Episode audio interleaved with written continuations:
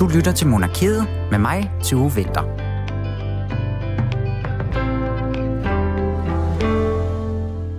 Klæder de skaber jo som bekendt folk, og klæder skaber i den grad også en konge. Og her midt i en dejlig efterårsferie, vi er midt i nu, så er det jo blevet tid til at finde den lune hermelinkåbe og de juvelbesatte frakker frem fra gemmerne. Derfor så skal det i monarkiet i dag, som det altså nu er blevet øh, tid til her på Radio 4, handle om tøj. Og selvfølgelig det kongelige af slagsen. Fordi at øh, Katja Johansen, hun er tekstilkonservator, og hun har været tilknyttet Rosenborg Slot gennem en årrække. Ind på Rosenborg, der finder vi en imponerende samling af kongernes garderober, som Katja hun kender ud og ind. Og hele hendes viden og den her erfaring, det udmundede i et kæmpe bogværk ved navn 10 kongers tøj, som så også bliver omdrejningspunktet for den snak, som jeg øh, tager med Katja inden så frygtelig længe. På en lidt mere øh, nuttet måde, der beskæftiger en god ven af programmet har sig også med nål og tråd.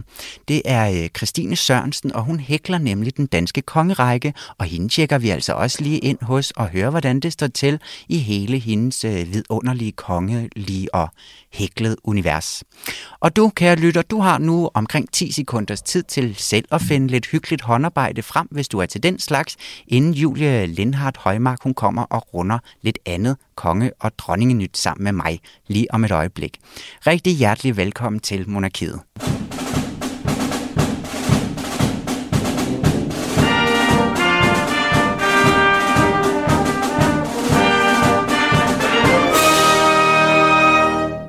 Goddag, Julie. Hej, Tue Vinter. Hej. Er du også uh, gået i efterårsmode, fundet hækletøjet frem? Nej, desværre. Jeg er jo en hårdt arbejdende type. Du ved, en rigtig royal rapporter har aldrig fri. Så... Øh... Jamen, det er også rigtigt. Der er ikke tid til alle de håndgemøsler. Nej, præcis. Præcis. Det lader vi nogle andre om. Ja, og så skal vi jo øh, gøre det, som vi vi godt kan lide jo, ikke? Og det er jo lige at runde lidt nyheder her i starten. Og der har jo været en vidunderlig nyhed fra det hollandske, ja ikke hof, den hollandske regering er det jo sådan set øh, fra den her uge, vil jeg nok sige, var? Ja, det synes jeg virkelig er en, øh, en spændende udmelding siger jeg, og så må vi en af os hellere forklare lytterne, hvad det drejer sig om. Dam, dam, da. De hollandske prinser og prinsesser, de, altså har nu, øh, de har nu fået lov til at gifte sig med en af samme køn, hvis de en dag skulle få lyst til det. Og det er jo et skønt skridt i ligestillingens tegn blandt alle mennesker, ikke? Jo, helt enig. Og, det, øh, og jeg synes også, det er en spændende baggrund, det er sket på. Fordi der er jo sket det, at Hollands premierminister, som hedder Mark Rutte, han er kommet med den her udmelding, eller det er ikke engang en udmelding, men mere sådan, ligesom vi kender herhjemme øh, fra vores eget folketing, at der kan politikere ligesom stille spørgsmål, og så skal de besvares i Folketinget. Og på den måde er han kommet med et folketingssvar til det hollandske parlament, hvor nogen altså har stillet det her spørgsmål omkring, hvad nu hvis vores kommende øh, dronning er det jo, det er, de har en kronprinsesse dernede, hvad nu hvis ja. hun en dag gerne vil giftes med en af samme køn? Og der har svaret så lyt, at jamen, så skal hun da, altså, og det er ikke ordret citeret, men i øh, indholdsmæssigt øh, var svaret, at det skal hun endelig bare gøre. Det kan vi ikke se noget problem med. Nej. Så der er altså grønt lys til, at man som tronfølger i Holland bare skal gifte sig med, ja, med den, man vil. Mere eller mindre vel. I hvert fald gerne en af samme køn, hvis det er det, man vil. Ja, og det er jo ikke fordi, at der er nogen forlydninger om, at hende her Amalia, som hun hedder, hun er ved at gifte sig med en kvinde, eller en mand for den sags skyld, eller noget helt tredje. Nej. Det er bare sådan, at det var måske meget godt at få på plads. Ja, altså hun er, øh, hun er 17 år, hende her kronprinsesse Amalia, og, øh, og i forbindelse med, at hun snart fylder 18, det gør hun her til december, der er der øh, en, der ligesom har øh, en, en, en hollænder, der har skrevet en bog om hende, og så i den sammenhæng kommer han ind på, og igen sådan rent teoretisk, at hvis hun nu en dag gerne vil gifte sig med en af samme køn, så mener han ikke, at landets love sådan set vil give hende mulighed for det. Nej. Øh, så igen, det har slet ikke noget med hende at gøre egentlig. Det er bare det teoretiske i, at landets love er, som de er. Og det har altså startet en debat i Holland om, at det kan da ikke være rigtigt. Så rent, rent principielt, så burde man da tage stilling til det her spørgsmål. Øh, og det er så også det, de har gjort. Og det har de gjort, og de har gået den rigtige vej hvis jeg må øh, sige min, øh, min ydmyge egen mening. Jamen, den kan jeg kun øh, istemme mig. Jeg synes også, det er, øh, jeg synes sådan set, det er smart. Det er jo et enormt progressivt skridt at tage Jamen, det, og, det og gøre det, det til sådan en... Altså netop, øh, fordi det kunne også blive meget hvad skal man sige, altså, øhm, det kunne måske godt være lidt hårdt, hvis det, hvis det ligesom blev taget, hvis vi stod med en konkret situation, hvor øhm, kronprinsessen gerne ville gifte sig med en af samme køn, så blev det ja. meget sådan en personlig ting, må hun eller må hun ikke. Nu synes jeg, at det er en måde at bare øh, tage det som sådan en helt naturlig ting. Nå jo, men hvis vi en dag står i den situation, så er det helt fint. Ja, det er jo altid godt at være på forkant med den slags, så det ja. bliver nemlig, som du siger, så personrelateret. Ja, øhm, også ja. fordi Mark Rutte her, premierministeren, han, han også ligesom har henvist til, at Holland, som jo faktisk var det første land i verden til at, øh, at indføre, øh, eller hvad hedder sådan noget, gøre det lovligt for øh, to af samme køn at gifte sig, at det har man kunne i landet siden 2001, så derfor er det da også helt naturligt, at det skal gælde for, for kongehuset. Ja, og det er jo det samme herhjemme. Det kan man også godt i dag, altså blive gift. Øh, det har vi kunnet siden 2012 herhjemme, ikke sandt? Øhm, jo. Og der, og der står jo sådan set, så vidt jeg har forstået, ikke rigtig noget omkring, at de danske prinser og prinsesser ikke må gifte sig med folk af deres eget køn. Altså det kan de sådan set i princippet godt, ikke? Jo, altså det er også sådan, jeg forstår det. Øhm, jeg har i hvert fald set til TV2, der har juraprofessor Jørgen Albæk vurderet, at fordi der netop ikke står noget, hverken i den danske tronfølgelov eller nogen andre steder for den sags skyld, om at man ikke må gifte sig med en af samme køn, så kan det i teorien godt lade sig gøre, fordi det jo er sådan indrettet, at hver gang øh, tronfølgeren eller nogen i kongehuset i det hele taget gerne vil gifte sig, så skal regeringen og dronningen øh, ligesom godkende ægteskabet. Ja. Så det er sådan set ikke anderledes, end da Frederik i sin tid kom og sagde, jeg vil gerne giftes med en, der hedder Mary. At på samme måde, hvis vi nu forestiller os, at Christian gerne vil gifte sig med en, der hedder, nu siger jeg bare, John, så skulle det også godkendes.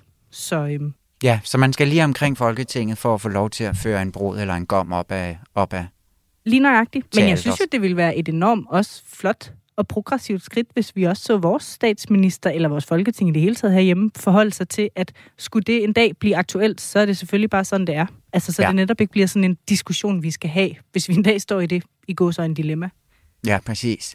Ja, og det, og, det, og det kunne være dejligt så også at følge det hollandske eksempel, nemlig at tage det på forkant, ikke? Gå lige jo. ud og sige, at det er bare skønt. Det håber vi, at eller det håber vi sker nærmest. Altså jeg håber, det sker lidt, ikke? Men, jo. men sådan, øh, at det skal, det skal bare bydes velkommen, og de bliver kørt lige igennem, øh, lige igennem processen, hvis, øh, hvis det skulle komme dertil. Ikke? Jo også fordi kronprinsesse Mary har et meget stort engagement i hele sådan LGBT+, dagsordenen ja. har været øh, protektor for det her Copenhagen øh, Pride i år. Øh, nej, hvad hedder det? Undskyld, Copenhagen 2021 Ja, lige præcis. Øh, så ville det jo altså se rigtig dumt ud, hvis hun så har et barn, der, er, øh, der gerne vil giftes med en af samme køn, og det så ikke kan lade sig gøre. Ja, ja den er altså ikke helt god. Ja, så det, altså, og jeg tror jo sådan set heller ikke, at der vil være nogle problemer, hvis det skete. Det er bare dejligt at få det i talesat, ikke? Også jo. herhjemme. Og det er jo så det, som det sådan norske, nej ikke norske, hvad hedder det, det er hollandske eksempel er en god, øh, altså er så dejligt, at hvis det kan danne en eller anden præcedens rundt omkring mm. i, i de europæiske kongehus, til faktisk lige at få taget den her snak, og se på, om der er nogle love, der måske skulle øh, rettes lidt til, hvis det er det, der er tilfældet, ikke? Ja. Ja, ja, og også bare, man kan sige, det helt store spørgsmål i den her sammenhæng er måske også efterhånden i hvert fald mere det her med, hvad gør man så i forhold til børn? Ja. Altså, fordi det, de kommer jo ikke helt på samme naturlige fasong, som når det i hvert fald oftest er tilfældet, når det er to af samme køn, der, der prøver at sætte sådan en i verden. Så, øhm, og der kan man sige, det har de heller ikke i Holland. Øh, altså, regeringen har ikke forholdt sig til det, har tværtimod sagt. Det er jo så det, der bliver det store issue, hvis man altså, har en lovgivning, der siger, at en tronfølger skal være født inden for et ægteskab. At så ja. er der jo noget der, man lige skal finde ud af og, og lige, lige kigge lidt på i hvert fald.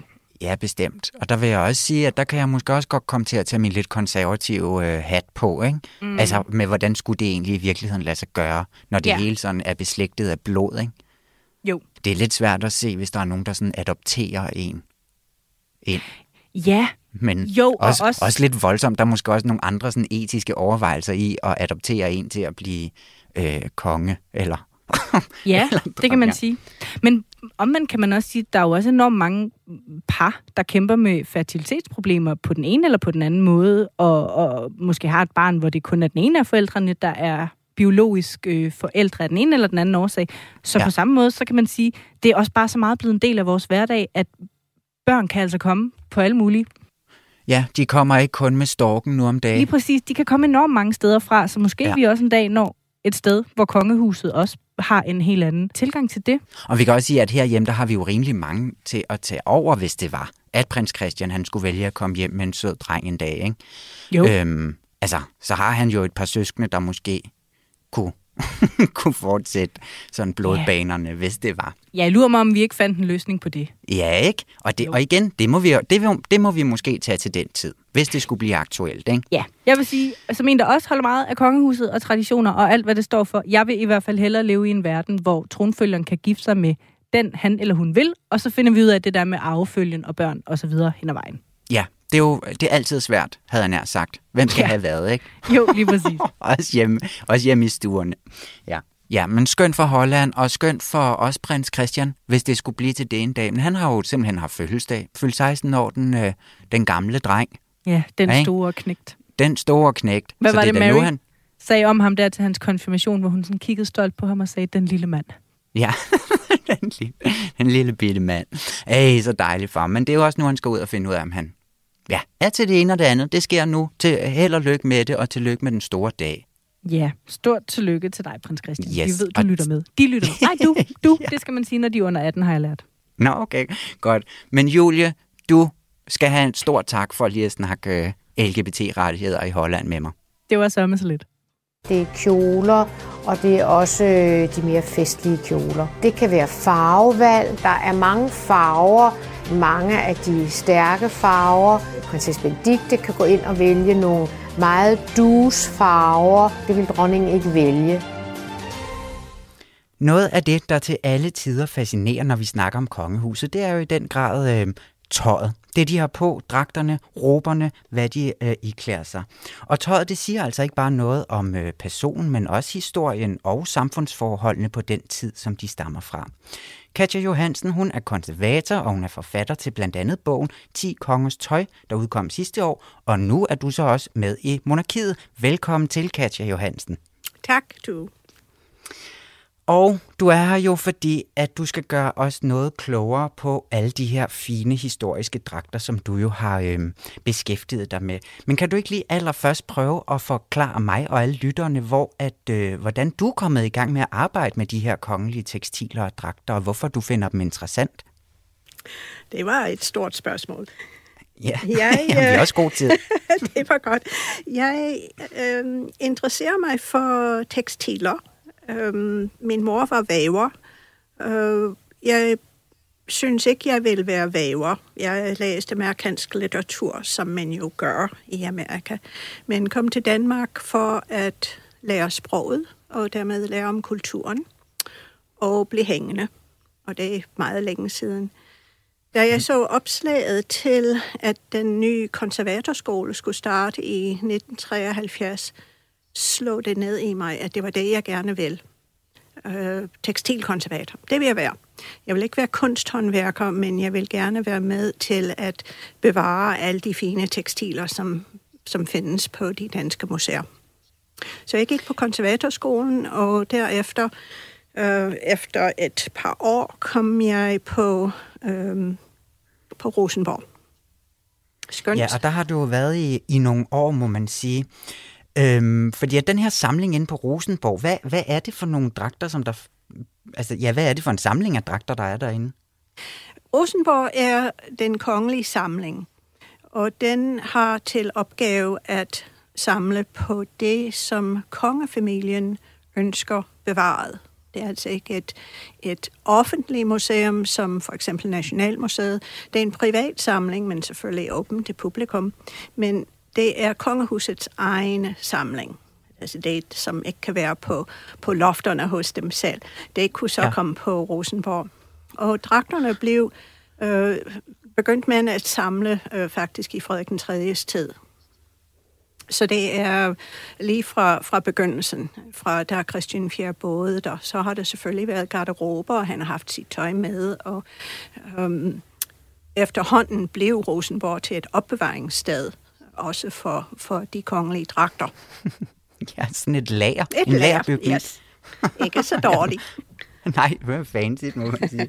Men det er noget med, at alle de her dragter, som der jo så er på Rosenborg, de egentlig ikke bliver udstillet så frygtelig ofte. Hvordan kan det være? Det er fordi, de er sarte. Øhm, tekstiler tåler ikke ret godt dagslyset. Øhm, det eneste, som er endnu mere sart, det er faktisk papir. Så øh, det del af samlingen kommer ikke så ofte frem.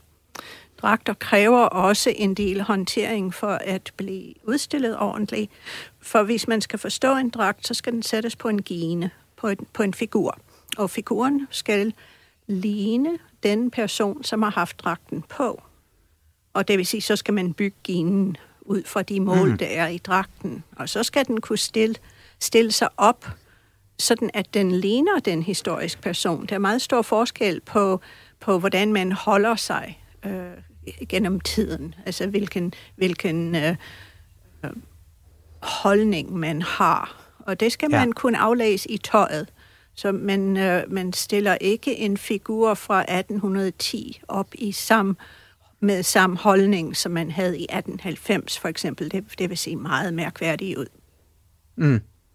Ja, fordi at i den her bog, som der jo så kom sidste år med de her 10 kongers tøj, som er sådan en, en slags øh, rejse gennem dragter fra, og historien sådan set fra, fra cirka 1600-tallet til 1900-tallet her. Er det alle sammen dragter, som findes inde på Rosenborg i øh, magasinerne, arkiverne osv.? Ja, det er ja. det. Det er faktisk en temmelig komplet katalog over, hvad det findes af mandstøj i samlingen. Ja, og hvor mange har vi ligesom gang i her? Altså, hvor mange stykker tøj og... I don't know.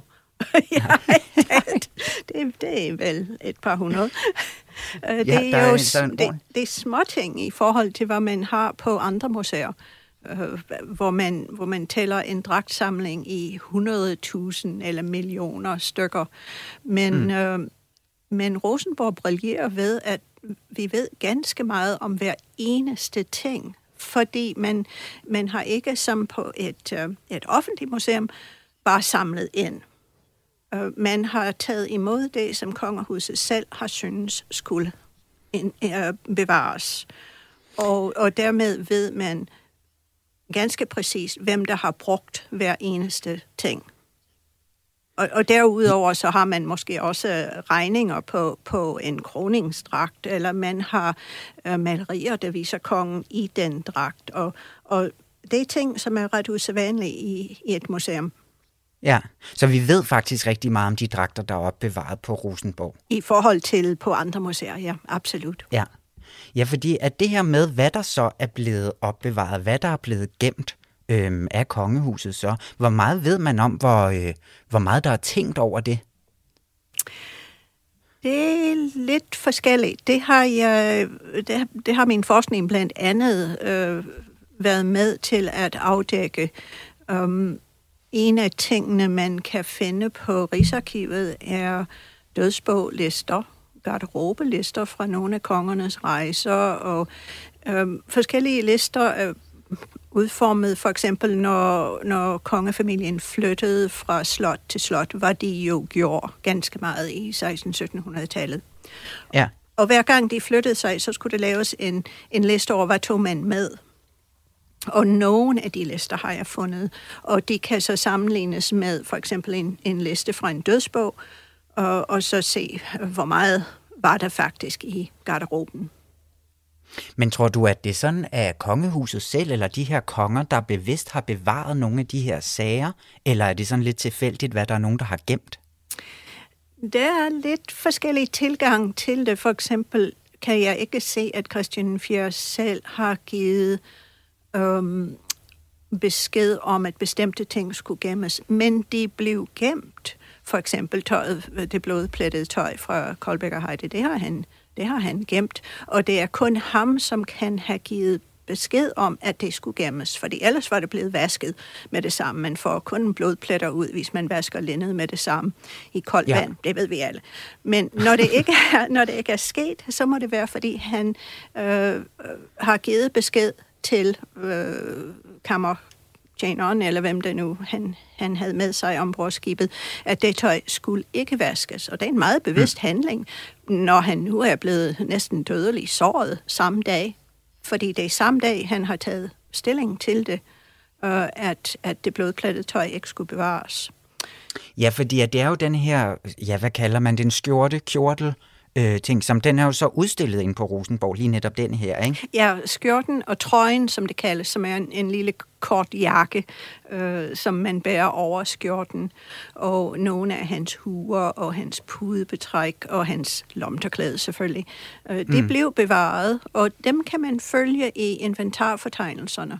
Øh, sådan nogle lister, øh, som blev lavet over, hvad det var i slottet hver gang man fik en ny slotsforvalter, så skulle han overtage indholdet og tage, tage ansvaret for det. Så det vil mm. sige, han forlangte en liste af sine forgængere, og så gennemgik han listen for at tjekke, at alt var der, og så tog han ansvaret for det. Så dermed kan vi gå tilbage i de lister, øh, slotsforvalter for slotsforvalter, og se, øh, hvor er tøjet hen, og hvornår dukker det op, og hvor bliver det flyttet hen. Og der kan vi ja, se, okay. at, at uh, Christian Fjerds blodplettet tøj bliver bevaret med det samme. Det, det ved vi. Um, først på Københavns Slot, og så uh, måske en 30 år senere kommer det fra Københavns Slot til Rosenborg. Og der forbliver det. Og da, da Rosenborg blev uh, åbnet som offentlig museum i 1838, så kunne man blandt andet se uh, Christian Fjerds blodplettede tøj, og det har været udstillet lige siden. Helt uhørt for tekstiler. ja, men det er meget sjovt med, altså det er Christian den 4. igen, der har været en mester i ligesom at, øh, at positionere sig selv her igen, ikke? Det må man sige. Og, ja, og bevare ham for eftertiden her. Men hvis nu sådan, hvis vi kigger lidt på sådan generelt det her tøj, ikke? hvad det ligesom gør for en monark eller for en, en konge her. Hvad, øh, hvad, hvad har det betydet for dem med de her fine dragter, som jo er dem, man kender fra malerier og så videre i hvert fald? Hvad tøjet har betydet for dem? Ja, lige præcis. Altså, og ja, for kongemagten som sådan med at, øh, at, at skulle udstille sig, eller hvad man kan sige, og fremstå meget ja, i de her fine, fine, dyre, ekstravagante tøj. Tøjet er en væsentlig beskrivelse af manden, men når vi ser på de allerdyreste, allerfineste dragter, så er det ikke, fordi det er, er mænd nødvendigvis, som vil udstille sig selv. De, mm. de griber til de fineste dragter, fineste udstyr, de fineste guldsmed, øhm, for at fremhæve rigets glans. Mm. Det er, det er Ah, der, der er der nogen af dem, som også var rigtig glad for at klæde sig ud. Frederik den 7. var, var virkelig en, en pyntedukke, men, men generelt til de allerstørste ting, og, og, og de fineste dragter, kroningsdragterne, som man ser i, i portrætterne, de er alle sammen bygget efter samme skabelon. De skulle ligne man skulle ligne Christian 4., når man blev kronet eller salvet, fordi det mm. var dengang øh, landet var meget stor og mægtig. Um, og så øh, gik der lidt sport i, at de skulle netop være frygtelig gammeldags i snit. Uh, helt op til den sidste salving i 1840 uh, forsøgte man at uh, proppe nogle store mænd ned i nogle små uh, renaissancedragter med bare lår og, høj hale, og, og øh, det var, så, så blev det også slut med det. Men, men uh, generelt uh, må man sige, at, at der, hvor der virkelig er brugt penge, så er det ikke for at tilfredsstille manden selv, men fordi det skulle uh, være til uh, fremhævelse af, af rigets magt og omdømme. Okay, men det her kan man se nogle forskel på deres stil. Altså nu nævnte du selv lige, Christian den 7. var en værre pyntedukke. Og, øhm, men kan man læse noget sådan om selve personerne ud fra deres tøjvalg? Det synes jeg, man kan. Jeg synes, det er uhørt spændende. Øh, meget mere end, end øh, andre ja, det er måske bare mig. Men jeg synes, fordi vi alle sammen har tøj på, så har vi alle sammen et forhold til det.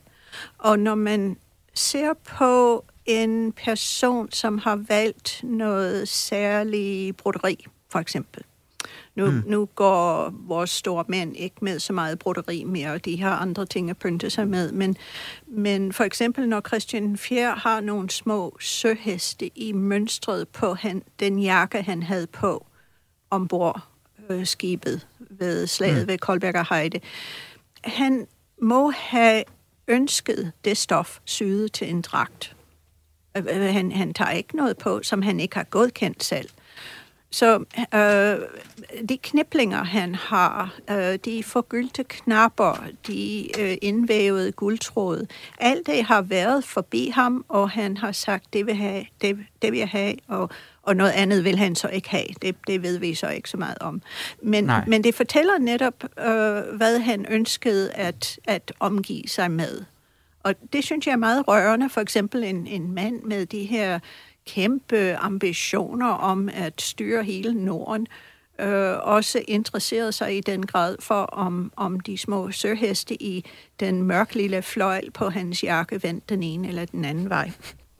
Ja, det er, det er en virkelig fin ting, og det er jo måske også noget, vi stadigvæk gør i dag. Altså sådan, der bliver jo stadigvæk lavet store analyser af, hvad folk har på og så videre, ja. når de tropper op til ting. Ikke? Ja. Men nu er det jo så nemlig også, altså når man går i tøj, så er der jo sådan alle mulige dele, og man får jo nemt sådan øh, indtrykket af, at de nærmest altid har gået rundt i de her meget fine, broderede og eksklusive øh, jakker, men har det været sådan, har de haft en form for hverdagsuniform også? Det, hverdagstøj? Ja, det, det kan man se blandt andet, når man er heldig at finde en garderobefortegnelse.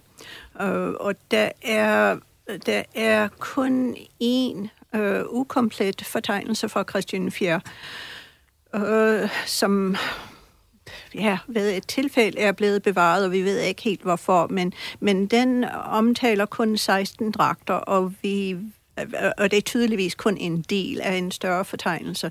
Og det er nogle lidt halvkedelige nogen. De fleste af dem ja, okay. er sorte, øh, uden så meget pynt. Mens vi ved ud fra fra beskrivelser og portrætter, så har han haft tøj med rigtig meget pynt, rigtig meget indvævet guld, og, og nogle af de bevarede dragter også viser, at der er læsevis af, af guld og sølvbroderi.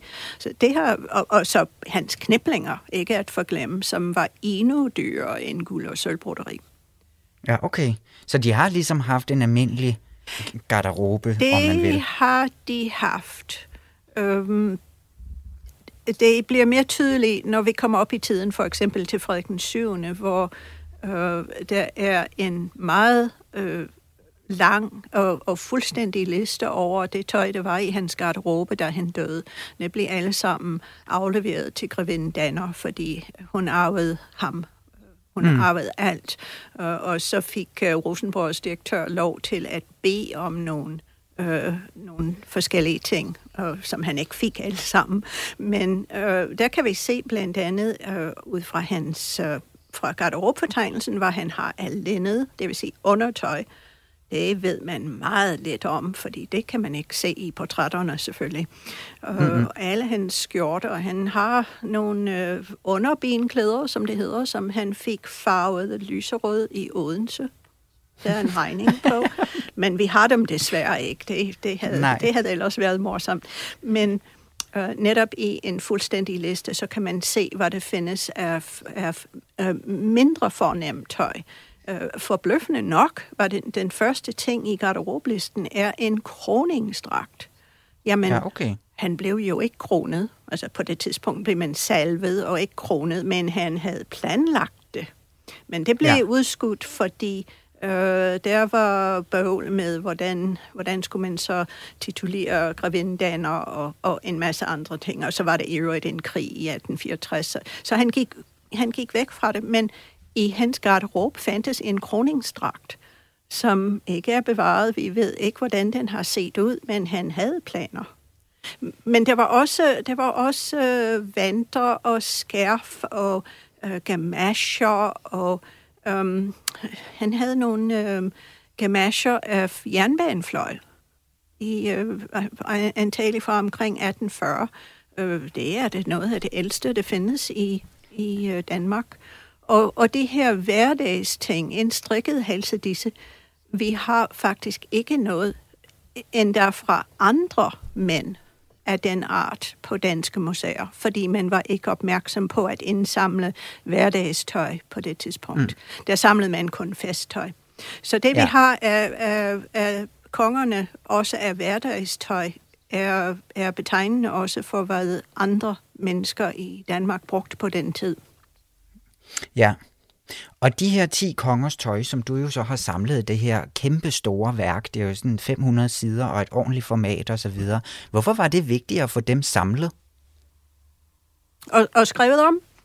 Ja, og sådan sammen ned i en, i en fortælling, um, om man vil. Øhm, Fordi jeg kunne, og fordi der bliver nok ikke øh, andre, som får lejlighed til at arbejde med de dragter i over 35 år øhm, med min baggrund, og især med den støtte og oplæring, jeg fik på Rosenborg i sin tid mm. af de ældre inspektører, som alle sammen havde en, en klassisk, traditionel uddannelse inden for kunst og kunsthistorie og historie. Um, så jeg var meget velklædt på, og, og, og når man er konservator, så har man lært om tekstilteknikker, altså for eksempel, hvordan bliver en knipling til, hvordan bliver gobelingen til, hvordan bliver strikketøj til. Så alle tekstilteknikker har jeg lært. Uh, mm. i, i, fald de skulle repareres eller støttes, så skal man vide noget om, om hvordan de er lavet. Og så kunne jeg sammen med uh, historikerne på Rosenborg, så kunne jeg lære meget mere om, om kongehuset og, og historie generelt. Så øh, sammensat, så var det en, øh, en, en udmærket lejlighed til at få præsenteret det her stof, som ikke er blevet præsenteret samlet før. Øh, det brændte jeg virkelig meget på, netop fordi for ikke på. øh, um, netop fordi man aldrig vil kunne komme til at se alle de her ting. De, de bliver meget sjældent udstillet, kun i kort tid og, og under øh, mørke omstændigheder, så at kunne øh, få taget ordentligt fotografier af dem, øh, ja. hvor de er velstillet op. Det, det vil spare dragterne fremover for øh, at blive håndteret så meget, at blive taget frem, for at folk kan se på dem, eller, eller måske endda spare dem for for meget udstilling, hvis man kan henvise ja. til, til super fine billeder. Og, og det har vi. Og det er der bestemt i den bog, kan man, øh, må man nok have lov at sige. Er der noget, kan du sige noget om sådan, nu er det jo 300 år, du øh, bevæger dig her ud over i, i bogen her, men er der noget, der sådan, øh, er der øh, sådan sammenhænge, eller hvordan, altså kan man sige noget generelt om det her øh, emne, om man vil, om, om kongernes tøj som sådan? Det er Tøj er et rigtig, rigtig udmærket redskab til at lære om historie og lære om mennesker. Da vi alle sammen går med tøj, så, så mm. forstår vi os på det. Uh, og, og selvfølgelig er der den første nysgerrighed over, uh, hvor er manden dog lille, eller, eller mm. uh, hvor er det et flot broderi, eller er den ikke meget, meget tung, den kroningsdragt? Jo, det er den. Øh, det er den. det er den. Jeg synes, det skærper ens opmærksomhed på de folk, der gik før os. Og nu er det her en meget særlig familie, kongefamilien. Men det er stadigvæk mennesker, som har været igennem mange af de samme ting, som vi alle har været igennem og, og kender til. Jeg synes, det er en øjenåbner for, hvordan, hvordan vi alle sammen faktisk ligner hinanden tværs over historien. Mm tværs over historien. Og du tager den jo sådan set også, ikke i denne her bog, men i et andet bog, du har skrevet, nemlig om dronningens kjoler, som du også står bag, som jeg jo vender tilbage til igen og igen og igen og igen. Øh, den har, står du jo også bagved her, og der vil jeg, altså, øh, siger tøjet lige så meget i dag noget om regenterne, som det gjorde dengang? Eller er skældet måske endnu større i dag? Eller ind i dag? Det kommer nok an på den enkelte. Men men grunden til, at jeg skrev bogen om dronningens tøj, var netop fordi, jeg savner at kunne spørge Frederik den 3., hvorfor vender striberne på tværs i den dragt? Ja. Han må have syntes, det var toppen. Det, fordi det, det gjorde han. Det, det har skredderen fået besked om.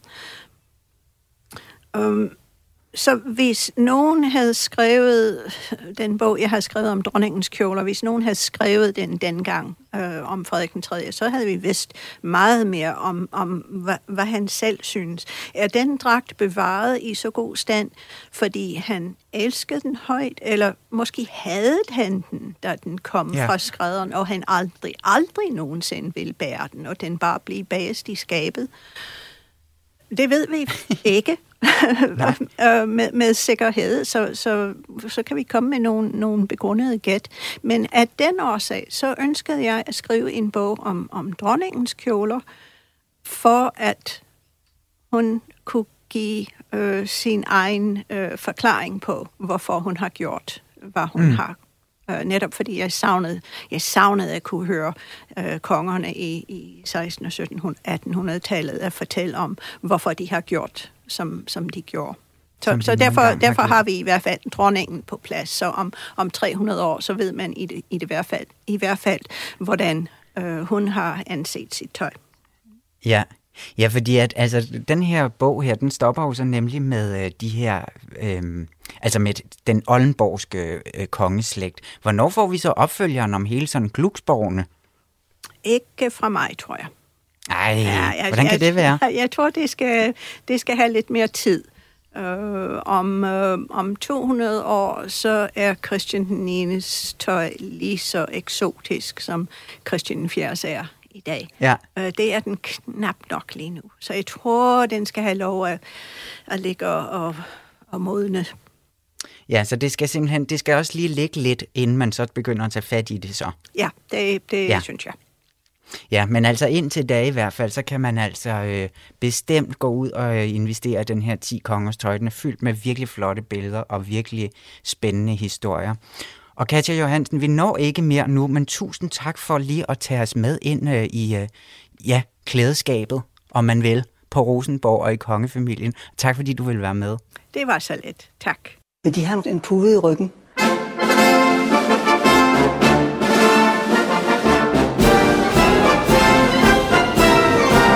Hvis de vil, så har jeg sagtens lånt dem en pude. Og det vil jeg vældig gerne have. Øh, hvor er mine møbler blevet? Nej.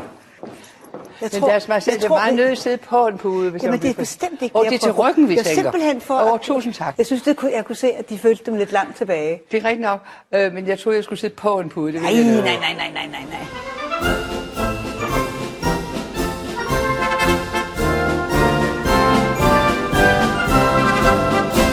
Og vi bliver altså i tekstilernes verden nu, om man vil, fordi at øh, nu skal vi snakke med en, der faktisk har genskabt en del af de her mest ikoniske kongedragter gennem tiden. Og det er dig, Christine Sørensen. Velkommen til Monarkiet.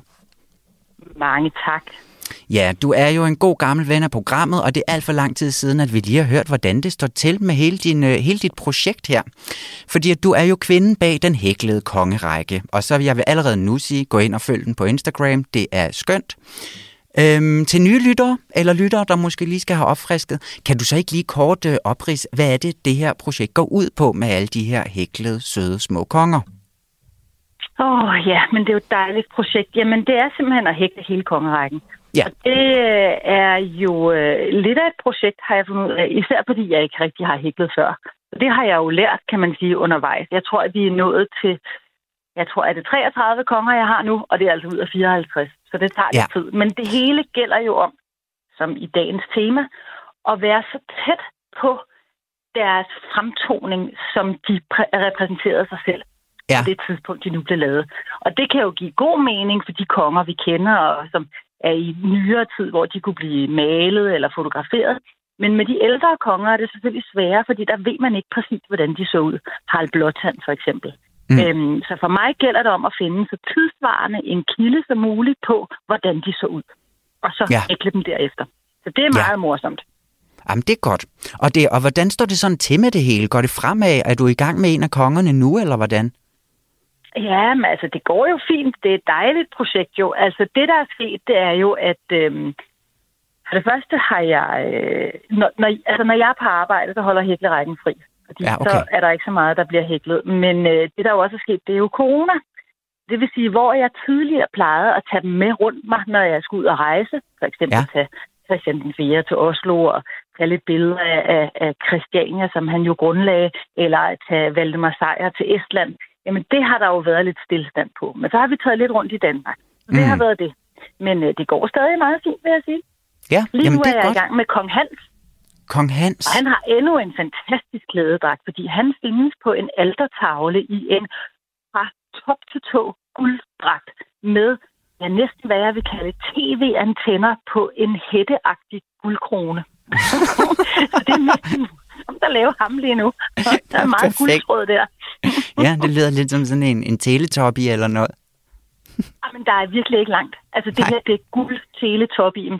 Han har så også nogle lidt grå slangekrøller, hvis man kan forestille sig en teletop med det. Han var også Ja. en stor mand. Altså, det er i Kong Hanses kælder, tænker jeg. Altså, øh, Mm. han, han, så der er nok af ham, ja. Det er bare om at se at komme i gang med at lave nogle antenner på den.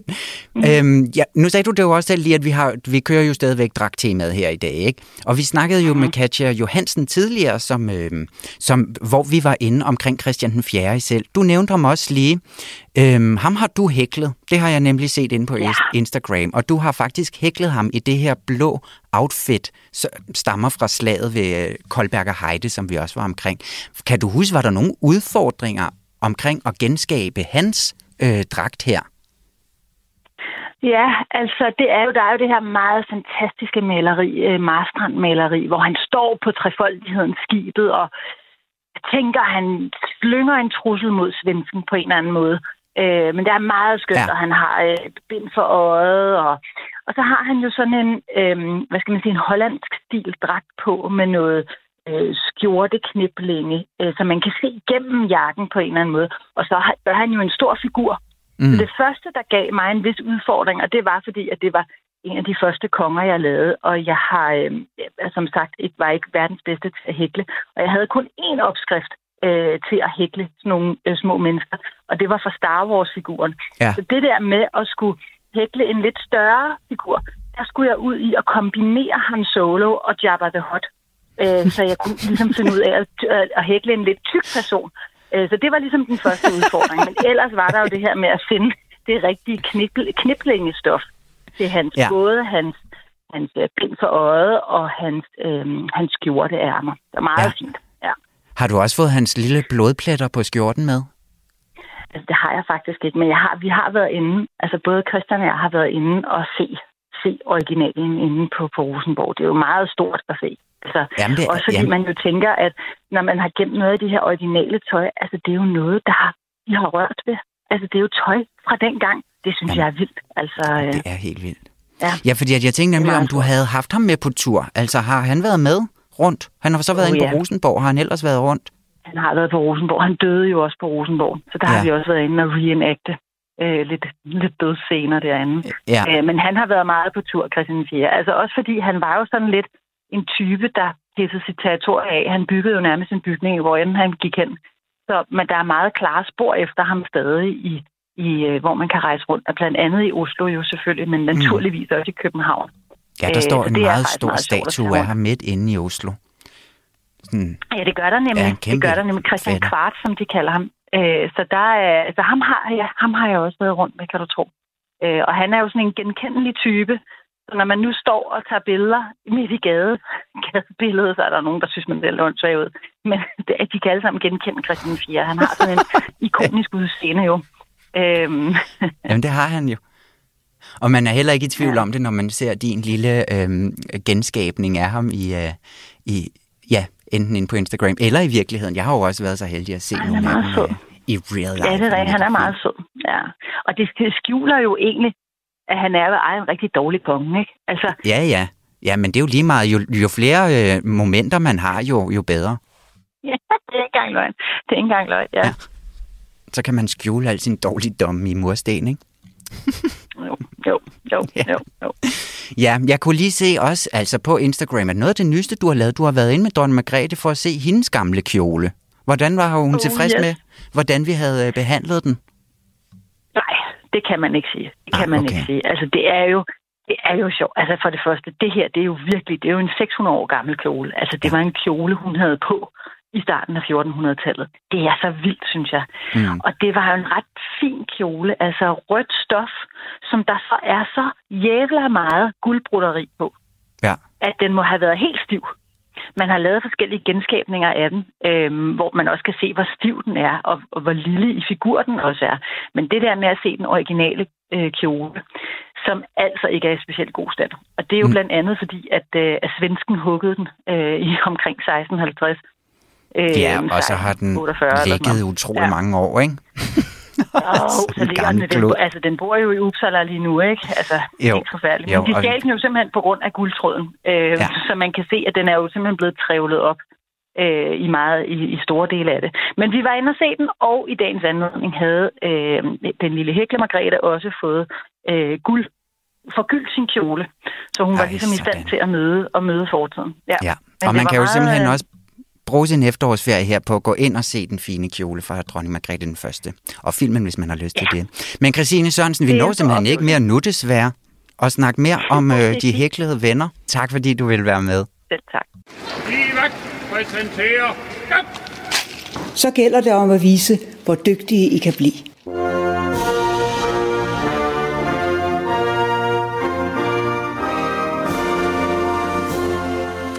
Ja, og Julie, du er tilbage i studiet. Det er jo øh, bekendt simpelthen blevet efterårsferie nu, og hvis man ikke er sådan en håndarbejdstype, så er der jo øh, ikke noget, som passer så godt til sådan et efterårsvejr som en skøn film. Er det ikke rigtigt? Det er fuldstændig rigtigt. Og der hører jeg nok mere til dem, der, der øh, kan kaste Ja. ja. over en film, end over et stykke håndarbejde. Det må jeg lige have. Ja, men altså, du kan jo blandt andet gå i biografen og se Margrethe den første, men hvis du er mere til sådan lidt øh, sofa-hygge, så har jeg altså lavet en guide til vi- vidunderlige film med kongeligt islet i dag, og så har jeg pakket den ind i en quiz. Så er du klar på sådan en dejlig, øh, royal øh, filmquiz her? Ej, det vil jeg glæde mig Perfekt. til. Så håber jeg, at, øh, at lørdagsfilmen bliver reddet ved, ved den ved samme, hvad hedder sådan noget? Ja, På samme præcis. måde. Du kan bare tage dem i rap. Vi starter altså lige i Danmark, fordi at øh, og vores allerstørste romantiske historiske drama, det er jo om Christian den 7. og Struense og Nå. hele den med Ja. sager, der var.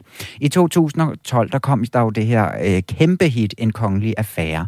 Og der spillede øh, Mikkel Bo Følsgaard, han spillede jo Christian den 7., den her øh, sindssyge konge her. Men hvilken ikonisk DR-serie, der så vi ham øh, i først? Skal du have tre valgmuligheder? Ja, det kommer jeg til at bede om. Så vi ham i rejseholdet? Så vi ham i taxa? Eller så vi ham i bryggeren? Øh, jeg har set rigtig meget rejseholdet. Mm. Har set lidt taxa. Jeg har overhovedet ikke set bryggeren, så jeg tror, det er bryggeren, for jeg kan ikke se ham i nogen af dem. Jeg prøver at gå med bryggeren. Bryggeren er også rigtig. Yes. Han var med i 6. afsnit af, øh, af bryggeren simpelthen. Nå, ej, hvor sjovt. Så han var heller ikke en stor øh, sådan bærende rolle, kan man sige. Men han var altså lige med der i, i afsnit 6. Okay. Øhm, ja, fra 96, så har han ikke været så frygtelig gammel. Nej, Fordi han er sådan fra midt 80'erne et sted. okay. Nu tager vi en tur til Hollywood, og du får selvfølgelig et point, Julie. Ja, Du starter husk godt i dag. det. Det ja, noteret. tak. Sådan. Vi tager til Hollywood, men øh, også med en anden, der dybi- debuterede Dubiteret. dybi, dybi, debuteret i en kongelig rolle, fordi at Anne Hathaway, hun spiller altså prinsesse Mia i filmene Prinsesse eller ej og Prinsesse eller ej 2 fra 2001 og 2004. Og det er jo de her helt vidunderlige film, hvor at uh, Anne Hathaway her, hun, uh, hun finder ud af, at hun er prinsesse, efter at hendes mor ligesom har haft en affære med en uh, prins, der nu er død, og så kommer bedstemor og siger, at du er den eneste arving. Hvor foregår det her? Hvor foregår den her film? Altså, hvilket land er der tale om, som hun skal arve Anne Hathaway, Okay. eller prinsesse Mia? Ja. Er den løst baseret på en virkelig historie fra Holland, og foregår altså i Holland? Eller er det et opfundet sted, nemlig kongeriget Genovia? Eller er hun prinsesse i USA, altså af Ej, Amerika? det er nummer to. Genovia. Ja, det er det da selvfølgelig, ja. Julia. Ej, hvor går det strålende Det i går dag. strålende. Du kan, øh, du kan din, din kongelige fiktionsserie. Det er jo altså, min yndlings, altså en af sådan en slags film, der er min yndlingsfilm, når jeg tømmer mænd. Er det rigtigt? Helt let og easy og skøn. Okay, Prinsesse eller ej. Nå, der må jeg så øh, øh, gå til erkendelse og sige, det er kun fordi, jeg for nylig skulle prøve det der Disney Plus af, og så dukkede den her op, som en den foreslog mig. Jeg ved ikke, hvad det er for en algoritme, der har gættet sig til, at jeg godt kunne lide noget med, med noget kongehus. Og så prøvede jeg at se det første kvarter, og så kedede jeg mig simpelthen så meget, at jeg måtte finde noget andet. Men det er derfor, jeg kan huske det der fiktive noget. Ja. Nå, tredje spørgsmål. En kongelig film, jeg selv er rigtig pjattet med, det er The Queen fra 2006. Den handler om prinsesse Dianas død, og hvor at Helen Mirren, hun spiller dronningen, og hun gør det helt fremragende, må man nok sige. Hun ja. vandt også forskellige priser, og deriblandt en Oscar. Og man ved faktisk godt, hvad den rigtige dronning synes om den her film, fordi at øh, Helen Mirren, hun blev øh, inviteret til Buckingham. Hvordan forløb det møde? Ja. Mm-hmm. Udtalte dronningen, at Helen Mirren altså fik hende til at grine? Eller ifølge Helen Mirren gik det rigtig godt, fordi at dronningen drak hende sådan en lille smule småfugl? Eller endte det her med slet ikke øh, at finde sted, fordi at Helen Mirren, hun takkede øh, pænt nej tak, fordi hun skulle arbejde? Åh, oh, det ville godt nok være meget Hollywood at have for travlt til at møde øh, øh, dronningen. Ja. Ej, må ikke hun drak hende lidt fuld? Ja, hun får... Det prøver jeg. Eller damebladet, der har fået det ud af hende. Ja, hun fik en ja. for meget. Helen Mirren, hun var altså for fin til dronning. Hun Nej. skulle på arbejde. Ja, hun havde ikke tid rigtigt? til det. Hun var på nogle optagelser i South Dakota. Og det kom jo så også, altså det blev også sådan en, wow. en, en stor ting i tabloidpressen derovre, hvordan at man dog kunne sige nej til. Det var, øh, ja, men, øh, og så bliver man jo altså ikke bare, så prøver man ikke bare at finde en anden dato. Så det er ligesom det, man får fra dronningen, ikke? Så okay. vil du komme eller ej? Og det vil hun så ikke lige der. Men hun er jo også blevet dame. Altså Helen Mirren er også dame af England. Okay. Altså blevet ridder. Ja. Okay, intet point i denne omgang, men nu kommer der et spørgsmål mere. Tak. Yes, fordi og det handler stadigvæk om hende her, uh, Helen Mirren, fordi at en anden rolle, som hun måske ikke har modtaget sådan helt samme uh, heder eller opmærksomhed omkring, uh, det er en anden fortælling fra Kongehusets rækker, og den film, den hedder Prinsen af Jylland. Har du nogensinde hørt om den? Nej. Nej, det er rigtig spændende. Prince of Jutland fra Ej, 1994. Den er skrevet af Gabriel Axel og Erik Kjærsgaard. Øhm, og den handler så om ham her, Saxos øh, fortælling om prins øh, Amled. Amled? Ja. Ja, altså stumt H? Kan du, ja, men så uden et H nemlig. Så måske du kan gætte lidt, hvad den sådan også har været forløber for. Ikke? Det er nemlig en hamlet historie. Lidt. den har jeg aldrig hørt om. Nej, heller ikke mig, før ja, der har lavet den her quiz. Nå, men øhm, en af de her reaktioner er rigtige, og så har jeg fundet på to. Altså sådan nogle udtalelser om den her film. Ikke? Ja. Ja, en er rigtig. Var der en, der sagde til Kate øh, Beckinsale, der også er med i den her film, at, øh, at, at det var altid, at man endelig havde fået lavet en, en sjov komedie ud øh, over sådan historien om Hamlet. Øh, men den her film var bare slet ikke tænkt som en komedie. Det var første udsagn. Ja. Eller var det, at øh, Christian Bale, som også er med i den her Prinsen af Jylland, øh, han senere har sagt, at det simpelthen er en dårligste præstation, eller er det, at Helen Mirren har udtalt, at hun synes, det var en fremragende film, og bare så ærgerligt, at hun var den eneste på planeten, der synes det? Det var ikke noget, det var ikke noget hit, vil jeg gerne afsløre. Nej, altså det må vi da... Ej, den har jeg simpelthen aldrig hørt om. Øh... Ej, jeg tror ikke på Christian Bale. Nej. jeg tror, du for opfindsom til, at, at svaret igen er noget med Helen Mirren. Så jeg prøver at gå med A. Er det den rigtige? Er ja, det, er det, at der den nogen, der... var øh, u, hvad hedder sådan noget, utilsigtet morsom. Ja, det er også helt rigtigt. Ej, hvor ærgerligt. Der var kommet en op Eller en... dejligt, jeg svarede rigtigt, men hvor er det dog ærgerligt at lave en, en film, som er ja. hyldende morsom, men det var slet ikke lige meningen. Nej, præcis. Ja, det var altså synd. Og det blev, ja, som jeg sagde, ikke rigtig nogen succes. Den solgte omkring 8.000 billetter i Danmark, var et flop i USA, kom aldrig i... Øh, i biograferne i England, så der var ikke rigtig så meget at Den er vel også en, var vel også et flop i Danmark, hvis det kun kunne blive til 8.000 billetter? Ja, ja, ja, kæmpe flop ja, okay. også her. Ja. Nå, sidste spørgsmål, Julie, er du klar? Det kan du bande på. Fordi at jeg er jo vild med Frankrig for tiden, og jeg er vild med 1700-tallet i Frankrig. Men Marie Antoinette, hun øh, blev portrætteret af øh, Kirsten Dunst i 2006, mm. og filmen er instrueret af Sofia Coppola. Og i det her kæmpe historiske drama, og efter min mening lidt en kedelig film, virkelig flot at kigge på. Øhm, ja, det må jeg sige. Men ja. øhm, man siger, at virkelighedens Marie Antoinettes sidste ord skulle have været, undskyld, jeg gjorde det ikke med vilje, men hvad er det, hun undskylder for ifølge den her gode historie i hvert fald, ikke? Og jeg lavede lige sådan øh, gåseøjne, fordi det er jo sådan, man ved det ikke helt. Nej. Men den gode historie går på, det er det, du skal gætte nu, ikke? Modtaget. Yes. A. Kommer hun til at træde på sin bødels sko, og det er altså det, hun undskylder for. Eller siger hun til sin mand, øh, Louis den 16. i forbindelse med, at øh, hun tilstår en affære med, med en af hans nærmeste rådgiver, siger hun, det må du undskylde, det var ikke med vilje. Eller er det selvfølgelig, fordi at hende og hele hendes hof og verden har totalt øh, undertrykt den franske befolkning i flere hundrede år. Jamen, det, det tror jeg er det sidste. Altså, er det ikke også Marie Antoinette, der er kendt for at sige, hvis de, øh, hvis de fattige sulter, fordi der ikke er nok brød, hvorfor giver I dem så ikke bare kage? Eller jo, noget i den retning? Them have cake. Ja. Sådan noget. Jo. Det lyder som typen, der har lidt at undskylde på sit dødsleje. Ja, men øh, det, hun er jo også en meget verdensfjern kvinde, som ikke Nå, aner, ja. hvad der foregår omkring hende. Så den gode historie går på, at det var fordi, hun kom til at træde på bødens skov. Nej, er det rigtigt? Er det ikke sjovt? Det er da en meget sjov historie. Og siger hvad? Prøv lige igen. Det så siger hun, ja, det må du undskylde, det var ikke med vilje. Ej, hvor er det dog Og så, sympatisk. og så bliver hun halshugget. Ej, Ja. det minder mig fuldstændig om, der var en gang, øh, kort anekdote, der var en gang indbrud i min lejlighed juleaften, og det er selvfølgelig super ærgerligt, men så sagde min daværende roommate, men hvor er det dog også trist, at der ikke er nogen, der har noget bedre at give sig til juleaften. Det er, Det er sådan lidt rigtigt. samme form for, wow, tænk, at du havde overskud til at, at tænke det Ja. i øjeblikket, Præcis. uden sammenligning i øvrigt. Julie for Søren, du har vundet quizzen. Ja, Fem spørgsmål, tre rigtige. Så har man altså vundet. Det er så flot. Du kan, Tak. Du kan altså bare din øh, royale film. ja, Ja. ja. Hvor lidt er det der blevet til? Men nu er monarkiet slut. Det har været en fornøjelse som altid, Julie. Det har det i hvert Og fald. vi er tilbage igen om en uge. Og I må altid skrive til os på monarkiet radio4.dk.